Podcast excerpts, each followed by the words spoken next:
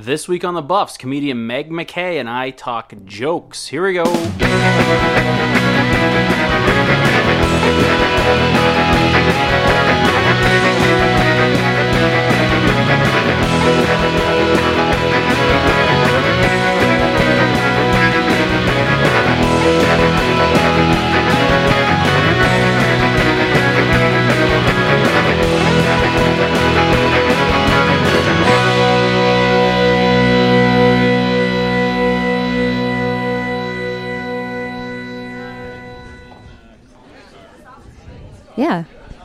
Beautiful downtown Toronto, Ontario, Canada. I have to be Meg MacKay because Megan McKay is a famous Toronto comedian who does like feminist, um, like makeup tutorials, and she's a part of this like international women's group or something. I occasionally get emails that are meant for her, that are like, "Hey, come! You do you're such an important part of the comedy community. Can you come speak at this thing?" And I'm like, "I absolutely will, but I am not that guy." Yeah, I had to switch it. Exact same name and everything. We look nothing alike. Thank goodness. Well, actually, not good for me because then if if I could maybe get one of her shows. Yeah. Yeah. Okay.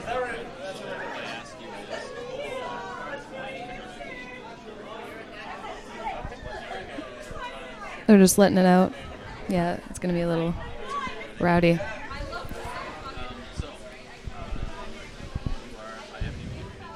Nope. Yep. I host. I'm currently the host of two shows. Um, a show called Reverse Late Night, which is a monthly show at Comedy Bar. It's like a late night talk show, but backwards, where we interview the guests before they go out and um, do a monologue kind of at the end. Yeah, kind of flip everything on its head. And um, I host another storytelling show at the Ossington with my friend John Mostyn um, called "What the F Was I Thinking," where we just tell stories and stand up about regret.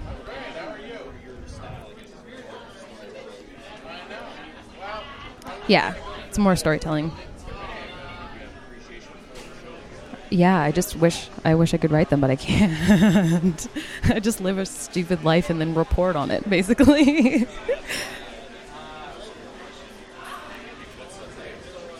I think that jokes are the gateway into a conversation about something larger that we can't really talk about in society. It's like poking at the sacred cow. It's like showing our culture and our world to each other. And I think like a lot of laughter comes from recognition. So if you're like bringing up something, either be it something personal that can be universal or if it's something that you're poking at about like an observation or something political like it's starting a conversation a laugh like can be the trojan horse into starting a conversation about a larger issue i think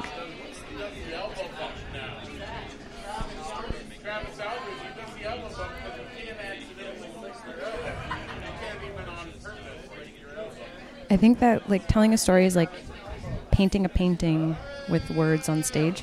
Like you're create, like you're setting a scene, like you're putting like a base layer. Like say you're doing a landscape, you're like putting like a base layer, putting like the, the grass and the trees and the water. But then there's like little things that pop out, like wildlife and things like that, and they they invoke a response or an emotional response out of people. And then a story doesn't necessarily have to end with a giant punchline. I mean, most of mine do, because just because they come from the stand-up world, but um, the, they don't necessarily have to. Just as long as you've taken people on a journey I think it's really like British style, where like you'll do a whole set that's on one theme, and the whole idea is to get the theme out rather than um, just going joke, joke, joke. But like a like a standard Canadian or American comedy set is more like going for the laugh, despite whether or not it's true. Like above all else, like just kind of like just shooting at people. You're just like trying to aim specifically at a target and hit it every time, regardless of like whether it's absurd or whether it's too harsh or whatever. You're just trying to like sharply stab at the, your audience. Hey, champ. How you doing? Good, how are you?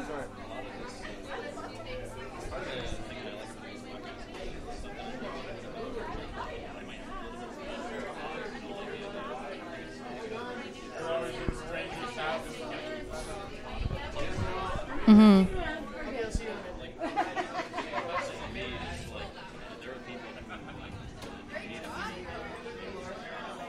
Mm-hmm.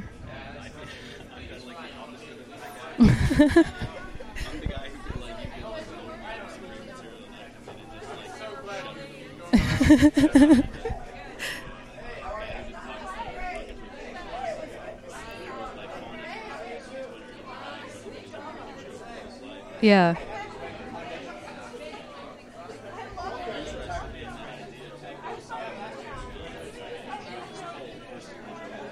Yeah.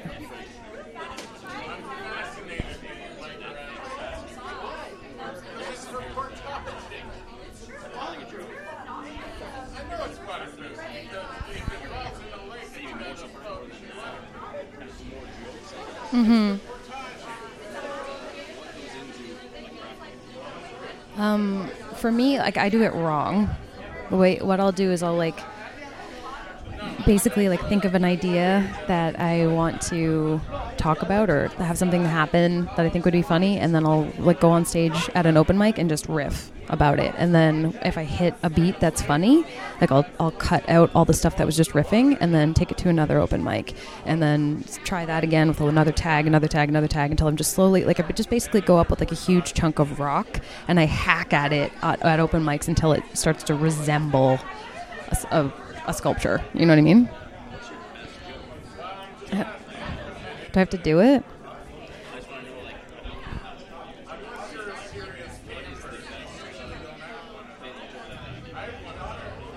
Um, I had. I have a joke about. Well, yeah, it's an older one. It was like probably my straightest joke joke, but um, I have a joke about like sexuality, about my sexuality, and um, I started with with like a long kind of story, and then it it is now like two sentences. It's just basically like ba ba. And there's like a weird reversal in it. I think it just came up in conversation. Actually, if, if I'm honest, a lot of like the joke premises that I do come from conversations with my friends who are much funnier than I am, but don't do stand up. We'll just be like riffing together, and I'm like, oh, that idea would be fun to explore on stage.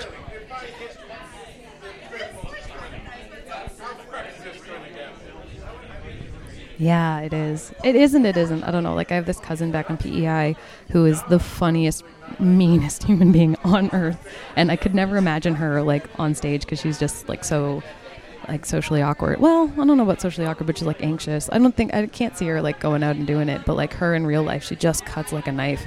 And she just, I don't think she even realizes how funny she is sometimes. Like she'll send me texts from like uh, the emergency room at uh, at the Queen Elizabeth Hospital in Charlottetown while she's watching like two dudes in flannels have a fist fight, like leave the bar that she was just at to like come and f- continue the fight at, at the hospital. And she, like the, I saved a series of texts her, from her about that that were like she should publish them somewhere. Like it's so funny effortlessly. But it makes me mad because it's like a lot of the people who I know who are the funniest people I know will never do anything with it. And I mean, well, I was gonna. Yeah. I hear a lot of a lot of uh, stand-ups say that, or I think that I heard it was like Jerry Seinfeld or something said this, where it was like, um, stand-up comics aren't the funniest kid in class. The stand-up comics were the second funniest, and they always are like shooting for for the funniest. I mean, like, fuck that guy. I'm gonna be. Can I swear on this? I'm sorry. Okay uh, yeah, being like, fuck that guy. I want to be the funniest one. And then they work hard at it. And then the other guy just is okay with getting the laughs um, from people they know.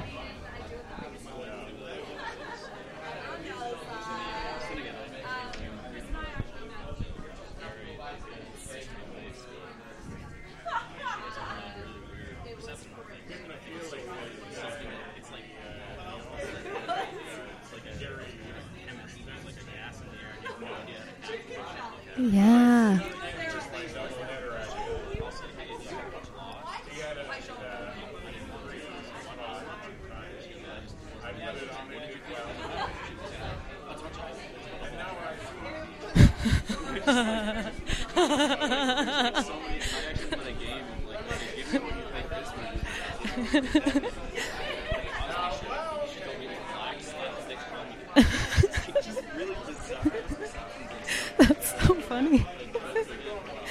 I used to play this game with a former partner of mine where uh, if I could guess the entirety of the plot of a movie that they wanted to watch, we wouldn't have to watch it. And we never had to watch any of their favorite movies because I could always guess from the trailer. So when we're talking about uh, the way that you know, again, you were saying about like writing a joke, big, you were like, steps. Obviously, some people are attracted to take things to the point where some people just think like, Yeah. or like, you know, you mentioned work to the extreme, extreme. The guy who can't write it, right? And so, the film stories with nothing behind it, still equally a joke.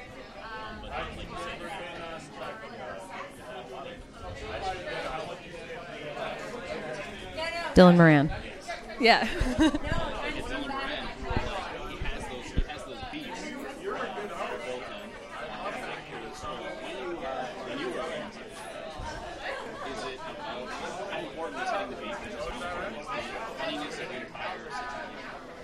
Um, I think the funniness is m- most important for me. Like I've definitely cut bits out of stories that would make it make a little more sense just to hit specific like comedic moments or like just even commenting on things that are happening in the room and trying to incorporate them or sometimes I'll find a way to come back to a joke that I riffed through the like a story that I'm telling. Like I always try to start off with like a couple of just like jokes that I know will work to like warm up the room and then um, tell a couple stories. Maybe I'm just gonna like be loose and wiggly with it and then try to find some sort of thread that will pop at the very end. And I fail miserably most of the time, but that's what I'm working toward anyway.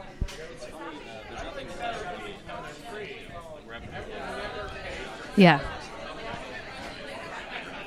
Yeah, exactly.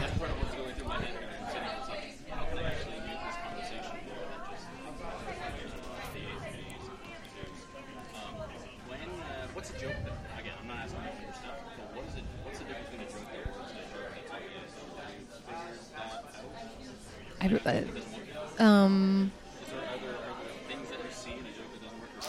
it just like magic? I think it's a kind of a magic thing sometimes. It's like the, the only way that I know how to do it is by testing it in different rooms with different types of people. Because like sometimes I'll be nervous, like I'll be doing like an out of town show, at, like a Legion or something, and I'm like, okay, is any of my material going to work there? And it's it's about making it so that yes, it does. Like finding things that are true to me, but also like almost universally human or so abstract to the audience member that, that it becomes universal in a way because like the more specific you are the more people can relate to it i find. Um usually i'm terrified but it's actually a lot of fun. Like what i found with like a lot of the legions that i've done just mostly in nova scotia and in ontario i haven't really um, branched out and new brunswick as well i haven't really branched out further west or anything. But uh, a lot of the legions that I went to, it's like this is like these people's one night out for the next little like they got the kids at the babysitters or like we're getting drunk and people will like chat with you. Especially like i find when i'm on stage it'll be there'll be like three older mums who like had kids young and like one of them's a hair like they all have the same haircut because they all go to the same hairdresser and like the and it's like same province to province at all these different legions. There's always like a pack of mums that are just like you go girl and they're like so happy to see you up there. Like i know that feeling. Like they're just so sassy. And they'll and you can't like cut them down. Like you got to like include them as part of the thing. And like i like to like defer to them for being like oh is this is this too far brenda? You know what i mean? Like oh is it okay if i get a go a little bit racy cheryl? Like you know what i mean? Like i like to get to know them a bit so that they're not they're not um, scary because otherwise it's terrifying to have someone just like chatting out at you or like guessing your punchlines or whatever.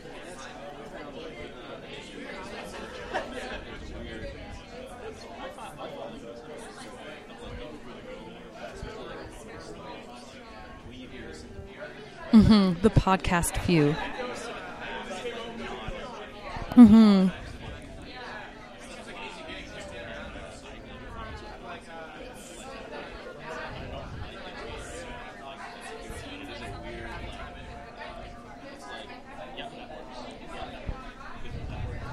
I stop, my thing is like, I don't know, it just got to this point where it's like, if I stop laughing at comedy shows, why am I doing this anymore? Like, I, I try to find the joy in like every set that I see, unless it's like truly awful, which can be funny in and of itself. But like, if I yeah, if I stop laughing at jokes, like, why, why am I doing this? You know? Is that a is that something you don't find when you're in a Hmm. Yeah, or like find like it's m- it's more fun that way because usually you'll go up with a pack of dudes that you know, and you've seen their stuff a jillion times, and but it's fun to watch them react to that crowd or like hang out with that crowd, and like watch like what I'm starting to love too is especially with people whose material I've seen a lot, a lot, a lot of times. Like there's a buddy of mine who I started with in Toronto who just like came, was a runner up for the Sirius XM Next Top Comic, and all the jokes he did, I saw them a hundred thousand times before because he's such a grinder and he's been working on it for so long. And um, like I wasn't laughing at the jokes when I was watching them because I've seen them and I know where, where they go, but I was laughing at the joy he was getting from seeing that many people. All of his hard work was finally paying off because all of these people were seeing the, the great amount of work that he did. And it was like, yeah, it was just like really heartwarming in a way. It's like, oh, they love him. like, yay.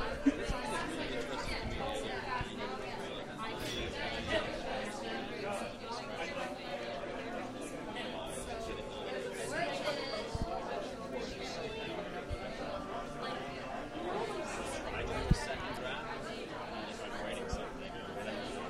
Second, it's self-edited. Usually I can get like one or two minutes, and that's it. And I feel like I started, uh, I started like, uh, going from being interested to That's like it's fascinating to me because like, yeah, you when you're telling a good joke, you don't get to like know it's done. Like it's done. You're building that thing again. If it's all, I don't know, and then it's like five or whatever, and then seven, or however you're trying to get this, where everything's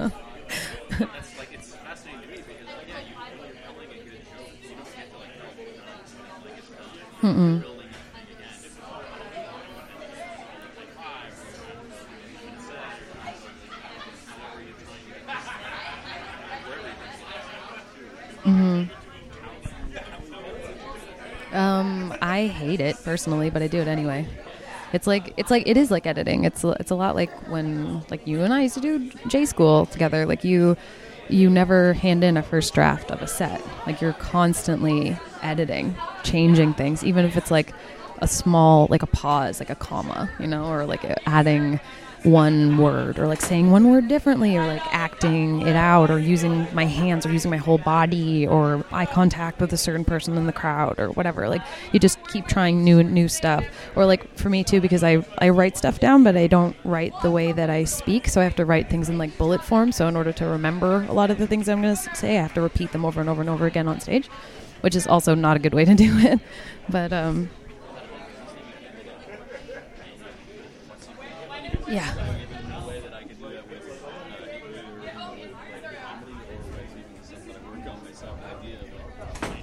mm-hmm.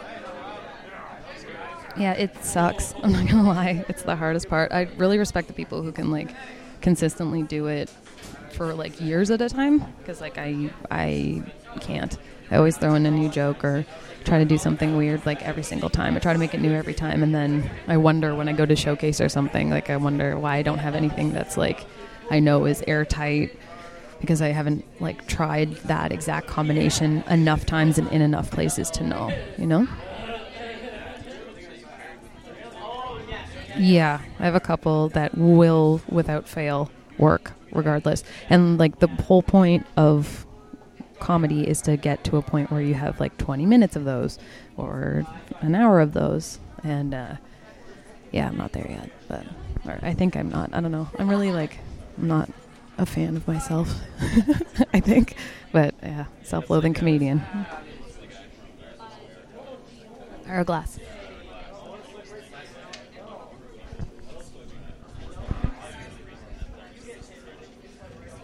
Mm-hmm.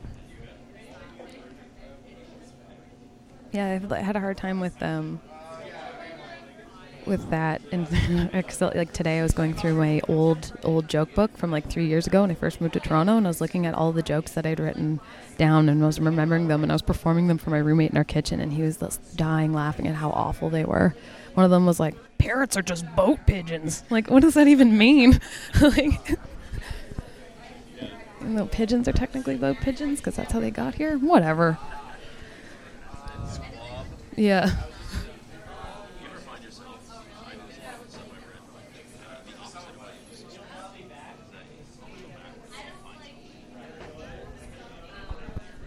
Yeah, no, I'll get that with um, not with comedy, but with uh, writing stuff, or like I've done that with uh, comedy writing too, where like I'll, I've had an idea that like I'll rehash and then use for a CBC thing like two years later because I'm just like, oh, that was a that was a good idea, and then um, and then I'll just be like, oh, I can turn that into like an actual piece rather than just being like an idea. But like found that with like creative writing specifically, like more the serious stuff I was doing like back in the day um, I found like I was like, oh my god, I was such a good writer back then. What am I now? But like when, with comedy, like it's constantly evolving and moving forward, like getting getting funnier all the time.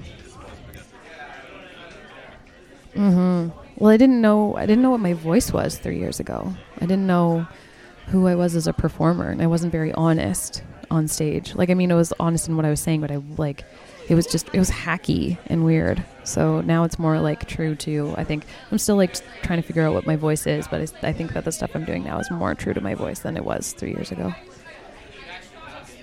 Um, yeah, you can follow me on Twitter at Meg MacKay Comedy. You can check out Reverse Late Night at first Monday of every single month at Comedy Bar in Toronto, Ontario, or um, what the f was I thinking? Every I think it's every third Thursday at the Ossington. Anyway, just follow me on Twitter or um, if you see me on the street, give me a hug because I'm probably sad. That's what being a comedian is.